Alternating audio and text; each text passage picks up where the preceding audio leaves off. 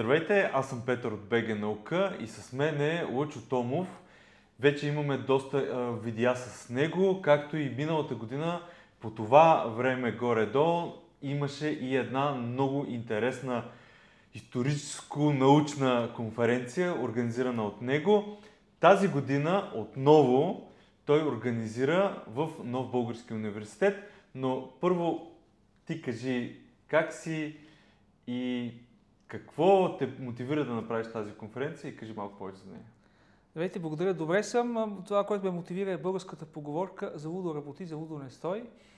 Идеята е, че миналата година направихме силна конференция за Галилей, като Галилей е ресенсансова личност и тази конференция взеха участие академик Иван Тодоров.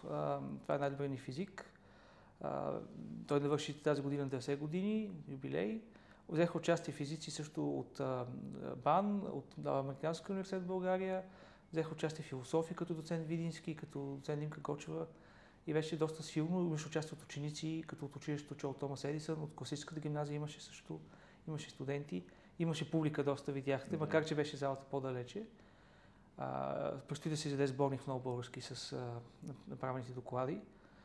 Получи се много добре. Идеята на тези конференции е да стига познание до обикновените нормалните хора, които са естествено любопитни, естествено склонни да учат нещо приятно. Когато е приятно да се учи, те обичат да учат. И понеже в образователната система е направено неприятно да се учи, търсим начин да заобиколим този проблем и да стимулираме интереса на хората към важните дълбоките въпроси, свързани с природата и с както природата на реалността, свързана с физиката, така и природата на познанието, свързана с философията и с историята, с, също така с ролята на различните науки и изкуства как си подпомагат. Ако си спомняте, Галилей е ренесансов човек, който е, това означава машина, който е съответно класицист, който е поет, който е художник, който е отличен музикант и всъщност музикалния му слух е основен инструмент за измерване на време при него. Тогава не е имало хронометри. Подобни хора са Паскал и Коперник. Тази година конференцията се нарича за природата на научните революции. И това намеква за труда на Коперник за революциите на Земята около Слънцето. И всъщност как неговата научна революция означава един пълен кръг.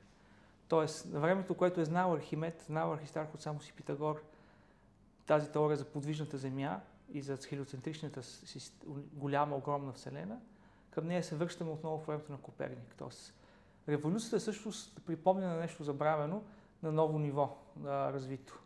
Така и при Паскал. Паскал създава теория на вероятностите, като се опира на книгите на Монтен, създателя на естетата и на философията. А Монтен е човек, който се опира на класиката на Сенека, на Платон, на Цицерон. Съответно, идеите за несигурността, за случайното, за вероятното са идеи, които идват още от Аристотел. И дори Аристотел може би имал и интуицията как би изглеждало изчисляването на вероятностите. Макар че това не е било развивано, тъй като не са имали такива подредени вероятности, като в играта на хазарт, игрите на шанс.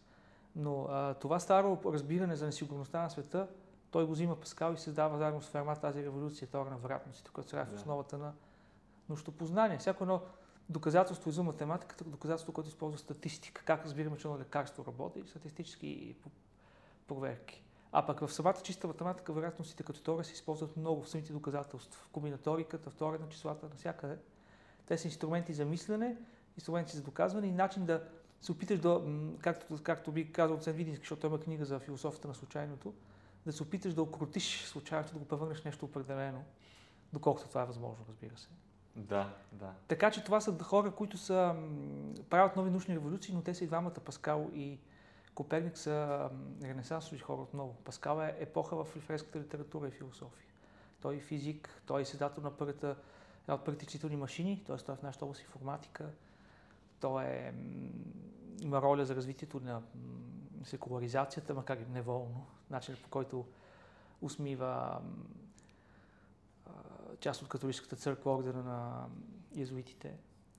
Паскал е такъв човек, Коперник, Коперник е и лекар, Коперник е изучавал медицина, Коперник е и също, е, управител на град. Той е град, той го е защитавал от ефтонските рицари, управлявал и войски, бил и католически свещеник. Те са, те са събирателно много хора. Коперник е превеждал филактици и мукат от старогръцки на латински.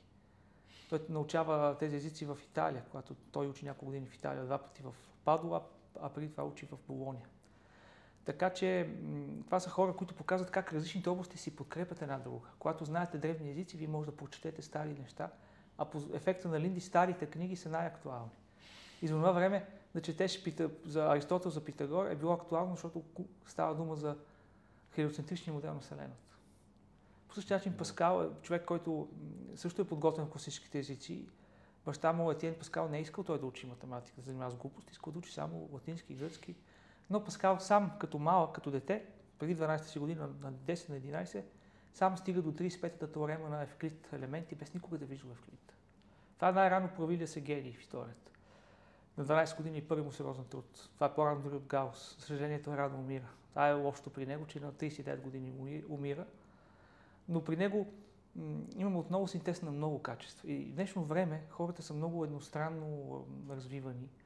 И съответно и оттам страда комуникацията между тях. Има много неща, които може да се създават и в, индустрията, и в науката, и изобщо познание, което даже може да е просто за удоволствие. Хората биха могли да учат наистина просто да бъдат хора, се отличават от животните, чрез разума си, но това им пречи, че са толкова едностранно развивани и те не могат да разбират другите какво говорят. Видяхме го последните 4 години едностранното образование до какво доведе, до каква смъртност у нас, до какво неразбиране, най-базни неща от биологията, които би трябвало всеки да знае как работи еволюцията, как работи клетката, митохондрии, какво представлява да кажем една вакцина.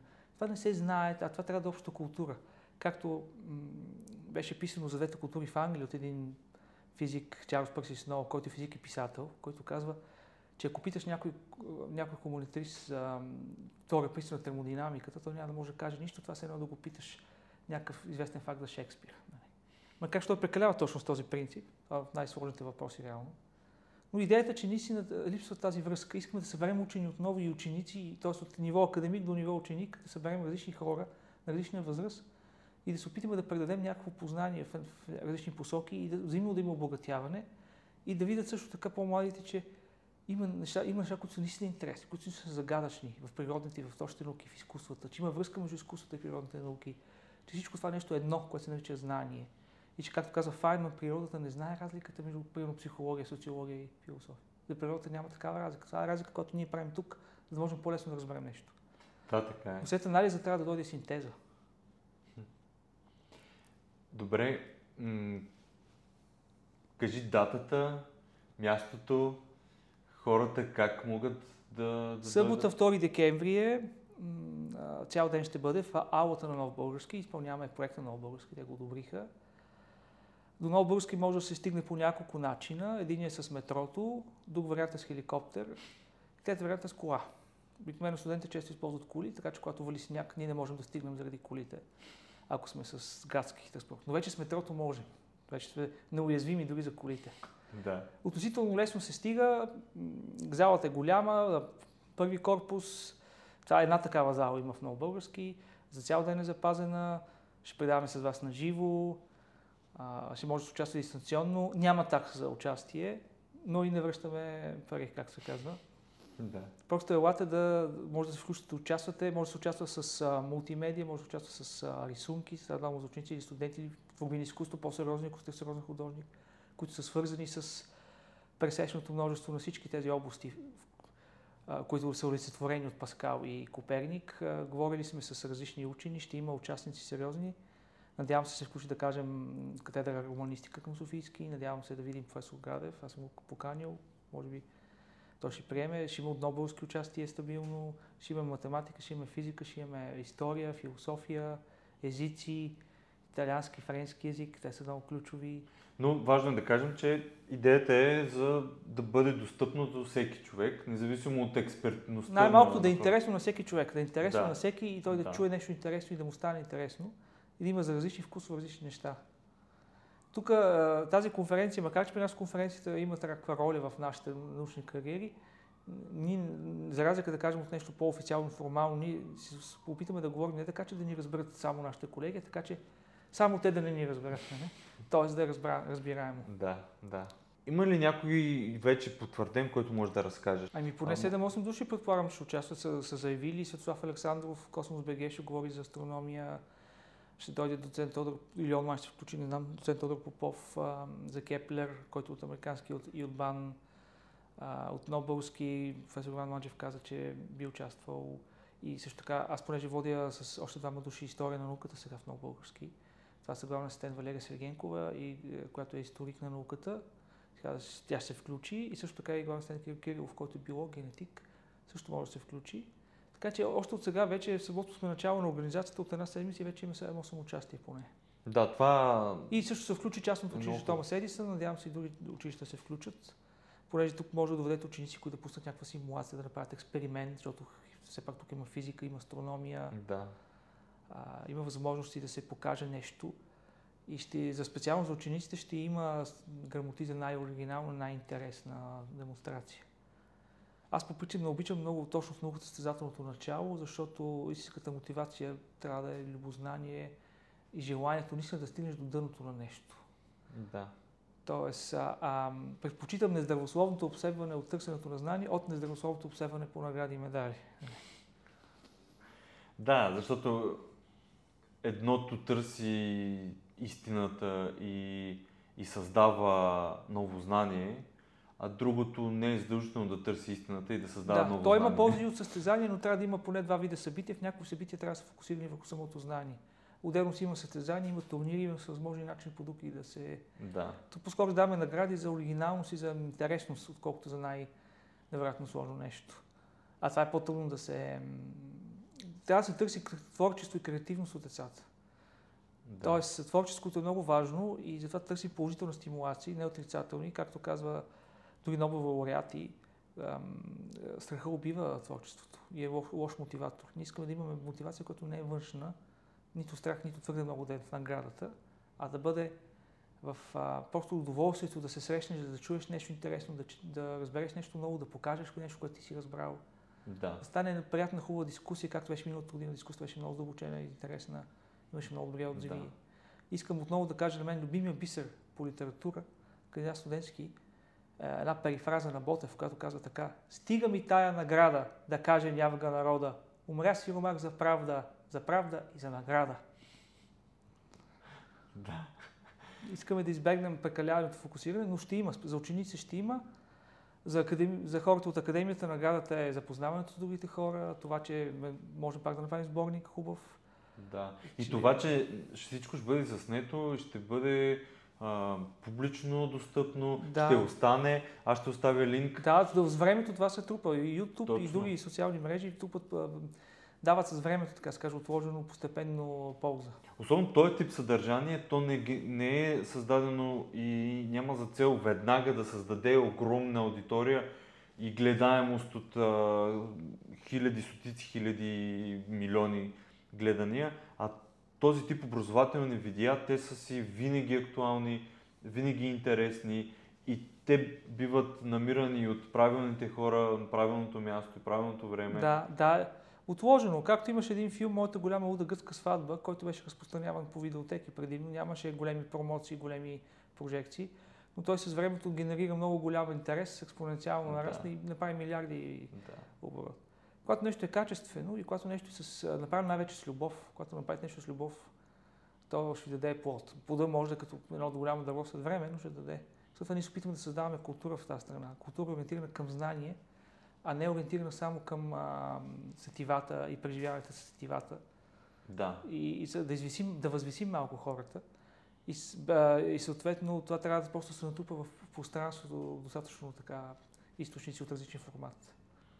Абсолютно. Достъпни за тях. Абсолютно, да. И това, че правиш такава конференция и се случва и в Нов Български университет, според мен е супер, защото хубаво е да, да се случват този тип ам, по-интердисциплинарни Даже бих казал, че е конференции. мултидисциплинарен, защото интер звучи сякаш си между дисциплините и те няма никъде. А е мулти обхваща всички дисциплини. Да, добре, мултидисциплинарно Освен това звучи някакси по-така като и, и, много. и не множествено. зависи от ам, експертност. Не е нужно да бъдеш академичен кадър. То, точно не зависи от титли, защото човек може да, има Да. експертност в някаква област, в която той е, дори не е професионално завършил, защото ако си спомните, Ферма е адвокат, той никога не, Ферма не е, няма титла математик, Ферма няма диплома, няма... Нали, това е просто пример. Също така, или може да има няколко различни експертизи и да може да покаже някаква малка част от тях. Да. Човек може да е любител, но да е на добро ниво, както има любителска астрономия, за която ще говори Светослав Александров. Да. Вие можете любително да откриете астероид, може да откриете нова планета. Да, той може би е един от най- така интересните любители и най-запаления любител. Има сайт над 10 години, който популяризира астрономията. А той е учен в друга област, което е много интересно. Да, така да, че има връзка, нали, биологията, има астробиология. Абсолютно, да. Как да оцелеем в космоса съвети. На първо място бъдете на силиконова основа, силициева Да. основа. Тогава може да оцеле. Да. Наистина, въпросът е точно това. Да се търси, да се търси човек, който проявява любов към нещо, който е задълбочено се интересува от него, иска да покаже нещо. Или Да. да може просто да дойдете да слушате. Няма нищо това да се слуша. В питагорейската школа по математика първите 5 години само се слуша учителя. Той даже не се появява стои зад паравана. Няма нищо лошо и просто да ви е интересно да видите кои хора ще участват до, до 24 ноември, се надявам да има пълна програма. Да ви е интересно, а, едни такива хубави участия, които да събудят интереса към вас, защото ще има за древна лада, ще има за средновековие, ще има за медицина, ще има за астрономия, за Да. математика, за информатика, И как съвремието за изкуствен интелект. отговаря на всичко това. Колко ние сме зависими от тези открити, от тези хора, как това се прилага в момента. Защото знанието, науката, тя е толкова универсална, че ние по всякакъв начин сме свързани постоянно с... Най-полезните неща са откривани от хора, които са ги правили за удоволствие. Например, теориите на Айнштайн за относителността, особено частната теория, той е писал, когато е бил чиновник в патентно бюро, има свободно време. И тогава има много други статии по статистическа механика, термодинамика, послагал много основи в тази година на чудесата, Анус Мирабилис. Да. Така че в, ну- в, в научните изследвания никога не се знае къде ще скочи заека и, както се казва българската поговорка, къде го чукаш, де се пук. Не е предсказуемо. Кое от всичките тези открития ще има накрая голяма стойност и какво ще произлезе, понякога може да чакате стотици години. За количните сечения на, на Полони са чакали 20 и няколко века, 22-3 века, за да ги използва, примерно после Айнштайн. Да. Така че не се знае кога нещо, което сте правили за кеф, изведнъж ще се окаже изключително ключово за развитието на света. На 2 декември В 10 започваме, ще бъдем цял ден в, зал, в голямата аула на Нов Български, централната, в първи корпус. Наши партньори са Българска наука, които ще предават на живо, ще имаме после качествени записи. А, Института по философия и социология на БАН, чрез секция филос- философия на науката и частното училище Томас Едисън. Те са ни нашите официални партньори и инфанично това е проект на БАН. И ще се надявам да бъде доста интересно за всички. На мен съм им е интересно даже да организирам.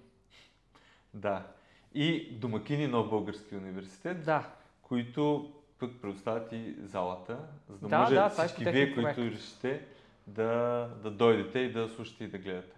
Да, да се запознаете, да видите културата на този университет и съответно тази близко до Витоша част на София.